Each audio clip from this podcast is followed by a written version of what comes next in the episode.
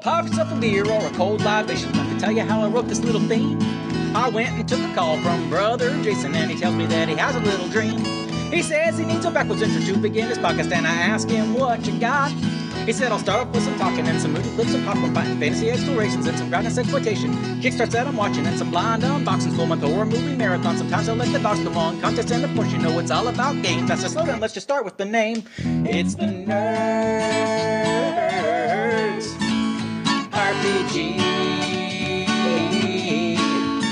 Variety Podcast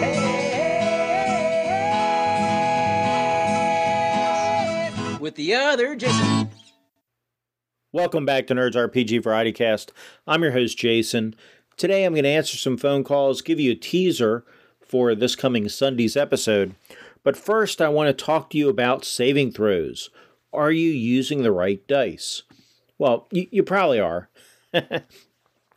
but interestingly enough, when we look at the 1973 Texas, the the pre OD&D text, the proto text for Dungeons and Dragons. So we're talking about things like Beyond This Point Be Dragons, the Dalluhn manuscript, and we talked a little bit about this this past Sunday on my Media Blitz episode. Rod Hampton, who just released Dragons Beyond, was on, and we talked about some of those early manuscripts. And his new game is kind of based on those early manuscripts.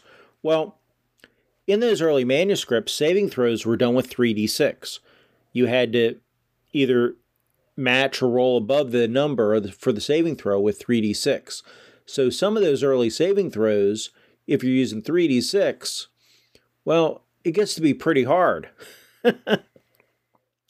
it's one thing if you're you're if you're trying to roll say a 16 with a d20, that's a pretty hard roll. But if you're trying to hit that 16 with 3d6, now you're making it much much harder, right? So it's an interesting conundrum. Do you should you which should you use? If you use 3d6, it gives you that bell curve, which a lot of people like is you get better at saving throws, you get much better at saving throws. So your competent characters are much more competent. Your higher level characters are much more likely to to survive and pass a saving throw. But your lower level characters are much more likely to fail that saving throw because, you know, as I mentioned, it's a lot harder to hit those numbers with 3d6, those high numbers, when you start off and you have those 15s and 16s for saving throws, it's a lot harder to hit those numbers. So I don't know. What, what, what do you think? I, I, maybe we're making things too hard on the characters. You know, so for example, that 16 I mentioned, if you need that, you have a 25% chance, according to this table, of getting it with a d20. Is that right? I don't know, 5, 10, 15, 20. I would think it'd be 20%, but this table says 25% that somebody made up. But the on 3d6, you have 4.63%. But when your saving throw gets down to say an 8, now we're looking at a 60% chance 65% chance with 2d20 and we're looking at a 83. 8% chance with 3d6. So for those of you like bell curves and you want to use 3d6 instead of a d20 for your player saving throws, it's something to think about. There is some precedent for this in the later game. In AD&D First Edition, the fourth level Phantasmal Killer spell, this is on page 98 of the Player's Handbook, has you roll 3d6 against your intelligence. Interestingly enough, you're not even roll against save versus spells. You it has you roll in three d six versus intelligence to disbelieve the apparition. So there is a little bit of precedence for this, even as far along as AD and D. Um, but but it's definitely an interesting idea. Curious to see what people think about that. Before I open up the mailbag, I will say I finally watched the Flash movie that came out. Was it last year or I don't even know when it came out, but I finally watched it on cable and Yeah, you know, it's interesting because the special effects are pretty horrible. The story is not very well written. I think Ezra Miller did a good job in the role. I like them a lot more than I thought I would in that role. They kind of grew on me playing that character, Barry Allen the Flash. I think the actors that were really physically there did a decent job. You know, I, I do regret we didn't get a Ben Affleck Batman movie, one just for Ben Affleck as opposed to being shoehorned in with all the other ones. Uh, lots of bad CGI in the movie, though. Um, some really bad CGI people, you know, fully CGI people in the movie that I could live without. And supposedly, well, that's a spoiler. Supposedly, one actor who I like quite a bit that I've talked about on this show quite a bit before was on set, but their image looks entirely CGI the entire time you look at them. So I question that. Uh, but it was good to see them finally get to wear the suit. Anyway, overall, it was a fun enough movie. I smiled enough. This would have arguably been one of the better DC, or I guess it is still one of the better DC movies. Uh, we're going to see what James Gunn does with the DC universe. Uh, I don't think it's a must see movie by any means, but if you like DC stuff, it wasn't that horrible. It wasn't great. It had problems, but you know, it was a lot better than I thought it would be. So I'll, I'll give it that. Definitely one of the better DC movies, even with all its foibles. And with that, I think I'm just going to go into calls because we're going to generate some discussion with these calls. So it's easier just to let the callers talk and then I'll respond to it. So let's dive into the mailbag.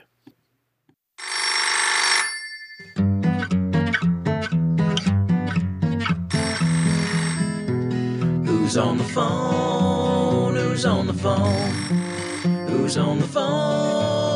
Who's on the phone? Well, maybe it's your auntie or a by your spouse, but the operator screaming is coming from inside the house.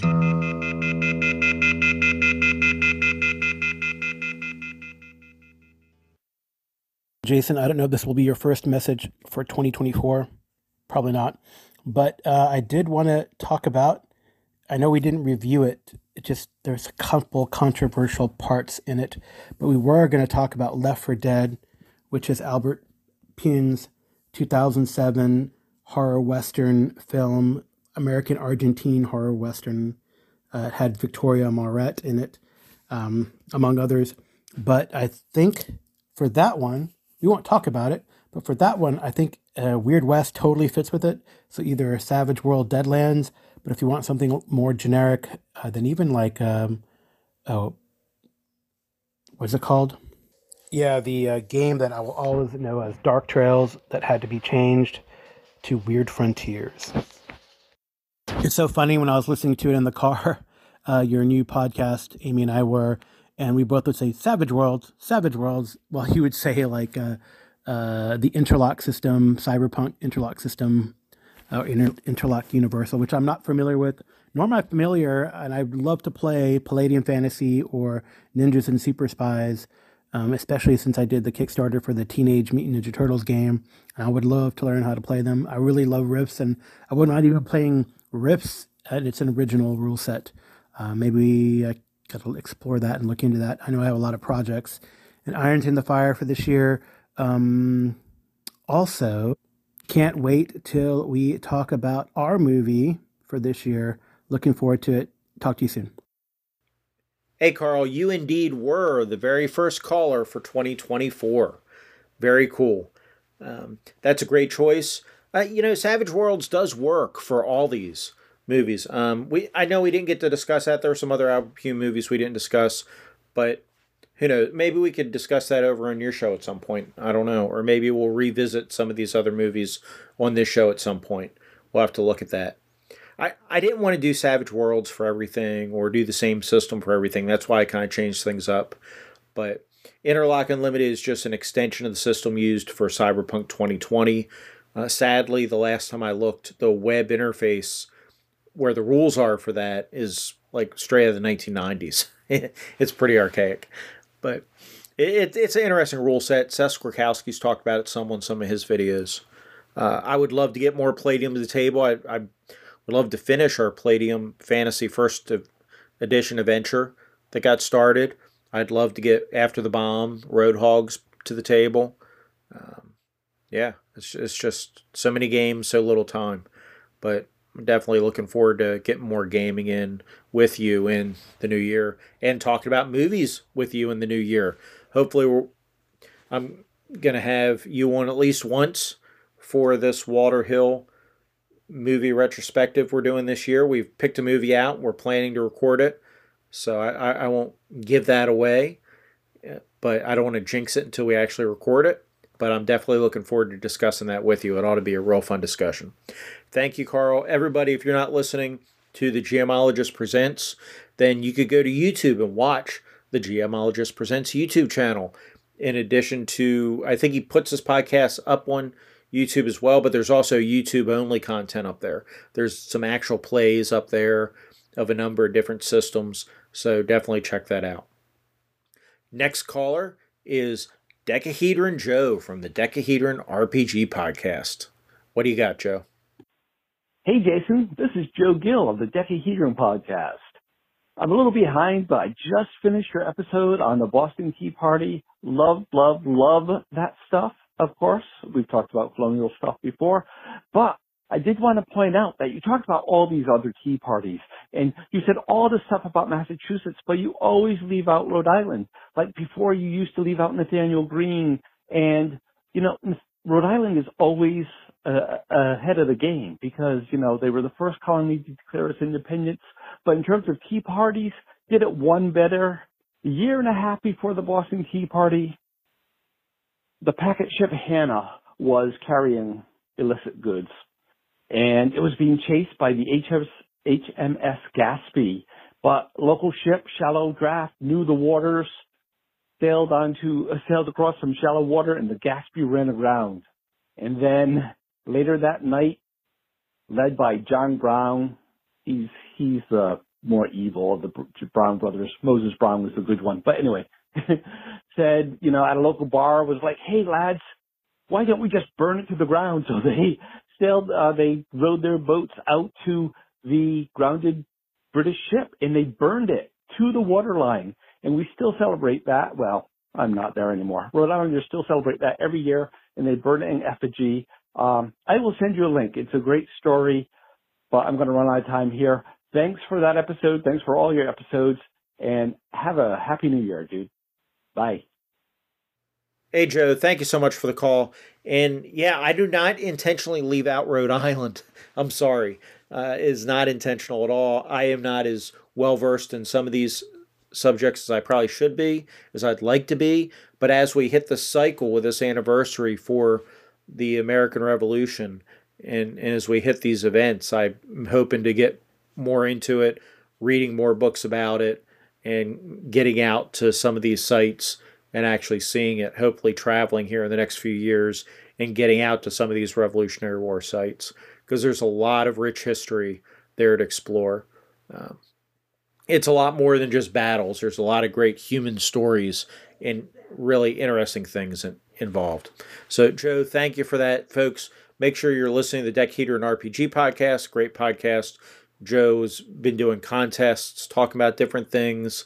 Uh, he talks about movies and also talks about variety of different games over there. Really interesting podcast, well worth your time. Our final call today is from Daniel Norton of the Bandits Keep Media Empire. Take it away, Daniel. Hey, Jason. Daniel from Bandits Keep calling in. Really enjoyed the last episode. You know, I think that DCC is a good choice for you there. I'm not sure how you're planning on doing this, so I guess I'll find out on the blog, which is very exciting too. But I find that if you're not going to run like decently large groups of characters, DCC is my go-to. I started playing a lot of DCC when I was playing, you know, with one player or two players because the characters are, you know, once you pass the funnel, the characters have a little bit more staying power, in my opinion, than most other versions of D&D, for lack of a better way to say it. Unless you're going to go closer to like a story game. I'm sure there's other games like that would be more, but I'm saying if you're going to stick with stuff that's you know, mechanically similar to D&D to make the modules easy to run. And I think if the point of the your, your point of playing these modules is to play all the modules and try them out, then I think playing a system that's going to make that easier for you is probably better. So I like it. I, I like the idea of DCC. I'm curious where you go with it. I think that AD&D, you know, as we see with uh, Pink Phantom, can be very involved if you want to play it solo. So if you want to sit on the couch and be able to kind of play casually, it might be a lot to be controlling a you know a party of uh, characters with henchmen and all the math and the bonuses, and it just feels like it might be a lot. It's the kind of game that AD&D, anyways, in my opinion, is the kind of game that's great with a group, right? Where people can really dig into it and get involved in the story. That's why what I found with using OD&D is I am really running it closer to wargamey, if you will. Like I don't get deeply into too much because it's just not possible with that vast number of characters to really dig in. Or I think you can really create a character in DCC and play them solo and have a pretty decent chance that they're going to survive. So I'm curious how you'll do it. Are you going to run a small party? Are you going to run a couple of characters? I'm really looking forward to it. I'll talk to you soon. Hey, Daniel, thank you so much for that call. Yeah, so folks, the blog has been launched. The first post is up. You can go check that out. There'll be weekly posts. I'm doing a solo play game of DCC, Dungeon Crawl Classics, but I'm playing through classic TSR modules. I'm playing through some of the classic BECMI modules. I'm starting with AC3, Rescue the Princess. I am using that to run a funnel. So I will be doing doing a straight DCC funnel, running through that, and then the characters that survive. Uh, what I'm I'll do is I'll play through these different modules. Usually I'll pick them. My plan is to pick a module that's you know three or four levels maybe higher than the party's level is and see how that works out. I don't know. We'll, we'll find out. It's kind of a work in progress and a big experiment, but I'm posting once a week over on the blog. So definitely, I welcome the feedback on that. At the moment, the comments are disabled until I'm smart enough to deal with the bots and all that stuff. So if you have feedback on the blog right now, you'll need to email me here or call me here, um, message me, however, here but at some point once i get comfortable enough to have comments enabled on the blog i'll do that but and AD&D I love AD&D but I agree I think AD&D works probably better as a group activity and because eventually after the funnel I'll be down to a smaller number of characters in the party I think it'll work a little easier with DCC just because the rule set's simpler and I'm not worried about trying to do domain play or anything else my intention here is just to play through some of these modules. And I figure if I'm going to play through modules, I might as well play through it using a system that I love. And Dungeon Crawl Classics is by far my favorite post Gygaxian D20 fantasy system. So that's what I'm doing. Anyway, all that's over in the blog. Thank you for mentioning that, Daniel. And please don't hesitate to tell me your thoughts. Folks, I don't have to tell you about Bandit's Keep. He's got products on Drive Through RPG. He's got a podcast. He has a YouTube channel and an actual play YouTube channel. And the actual play channel has a very lengthy OD&D campaign, chainmail campaign, using outdoor survival maps and doing the whole thing. Very cool. Go check that out. And also, he does the Monsters and Treasure podcast and Monster and Treasure podcast has a co-host, KR King of D&D Homebrew. Well, on Sunday, KR King is going to join me to discuss a movie. So I am going to end this podcast here, and we're going to play out the podcast with the trailer for the movie that KR and I are going to discuss on Sunday. And remember, folks, if you sent a call in to Jason and you haven't heard it on this episode, have no fear. It will appear. Hey, Colin, thank you so much for that reminder. That, of course, is Colin Green from Spikepit. I also want to thank TJ for the wonderful music, Ray Otus for the coffee cup clip art. I want to thank all my great callers, everybody that listens. If you want to reach out and give me feedback, all the ways to do that are in the show notes. I love getting feedback, so please send that in. Okay. Until next time, be excellent to each other. Now, tell me, how do you make money? I knock people down. You mean like a prize fighter? No, they're pickup fights. The money's made on bets. 1933. America had hit the skids. People were out of work and out of luck. Life was as tough as a cheap steak. Well, you've been down the long, hard road. Who hasn't? It was hard times. I've got a husband in jail, no job, and no prospects. I don't look past the next bend in the road. Columbia Pictures presents Hard Times, starring Charles Bronson as Chaney, a drifter, When I get enough change in my pocket, I'm going. a loner, Are you gonna stay the night? Not this time. a man who spoke soft I barely know you. Yeah, but would you like to? and hit hard. James Coburn as Speed, a born con man All side bets, I keep 75%. That's how it works. who can make a fortune in a day I propose to toast to the best man I know. Me. and lose it in a minute. What the hell are you doing? Don't want no trouble. Just you pay your debts. Speed was the hustler, Chaney was the hitter. Together, they just couldn't be beat.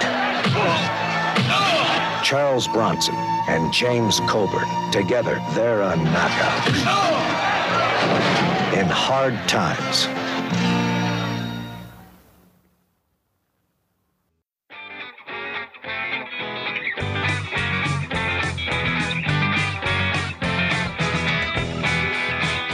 Who's on the phone? Who's on the phone? Who's on the phone? Who's on the phone? Well, maybe it's your auntie or a joke about your spouse, but the operator's screaming it's coming from inside the house. What's in the box? What's in the box? What's in the box? What's in the box? Well, the audience was pretty sure he took a pretty head, and the only question left is if I could shoot him dead. Bring on the goal, bring on the goal. I want some more, bring on the goal. Well, the butcher is a dustman and your moil is by the tipper, and I'm assuming that's your partner back there in the wood chipper. Don't look away,